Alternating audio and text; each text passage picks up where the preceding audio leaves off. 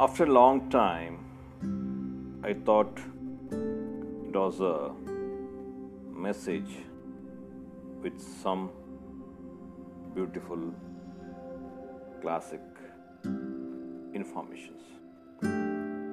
Kindly listen.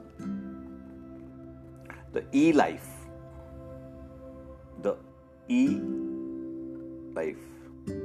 In this world of emails, e-ticket, e-paper, e-recharge, e-transfer, and the latest e-governance. Never forget E. Shwar, our God, Ishwar, who makes everything E everything E easy for E everyone E every day. Once again, I repeat, who makes everything easy for everyone every day.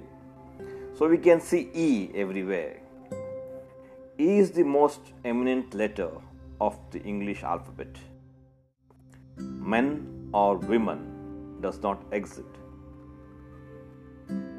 Men or women does not exist without E.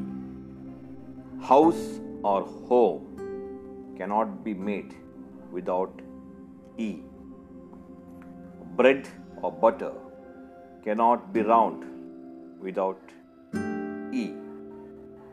E is the beginning of existence and the end of trouble. It's not at all in war, but twice in peace. It's once in hell, but twice in heaven.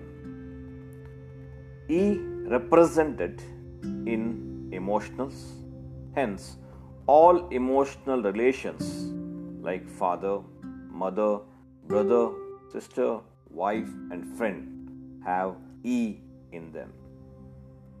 E also represents effort and energy. Hence, to be better from good, both E, yes are added. Without E, we would have no love, life, wife, friend, or hope. And see, hear, smell, or taste, or eye, or ear, or nose, and also tongue are incomplete without E. Finally, my dear friends, no life and death without E. Kindly join and tell and go with E, but without E, go.